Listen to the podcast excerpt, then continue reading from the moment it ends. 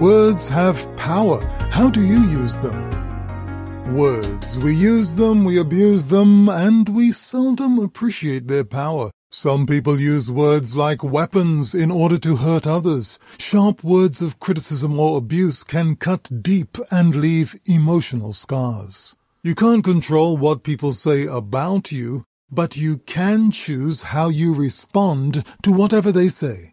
That's the control that matters. As we get older, we realize that there'll always be someone who has something unpleasant to say. If they want to give you a pack of insults and you don't accept it, that pack of insults stays with them. You have not accepted the put downs or the grief they're trying to lay on you.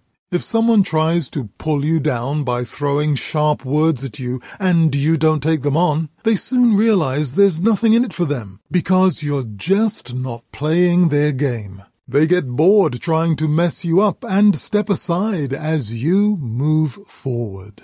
Hope you have a powerful day.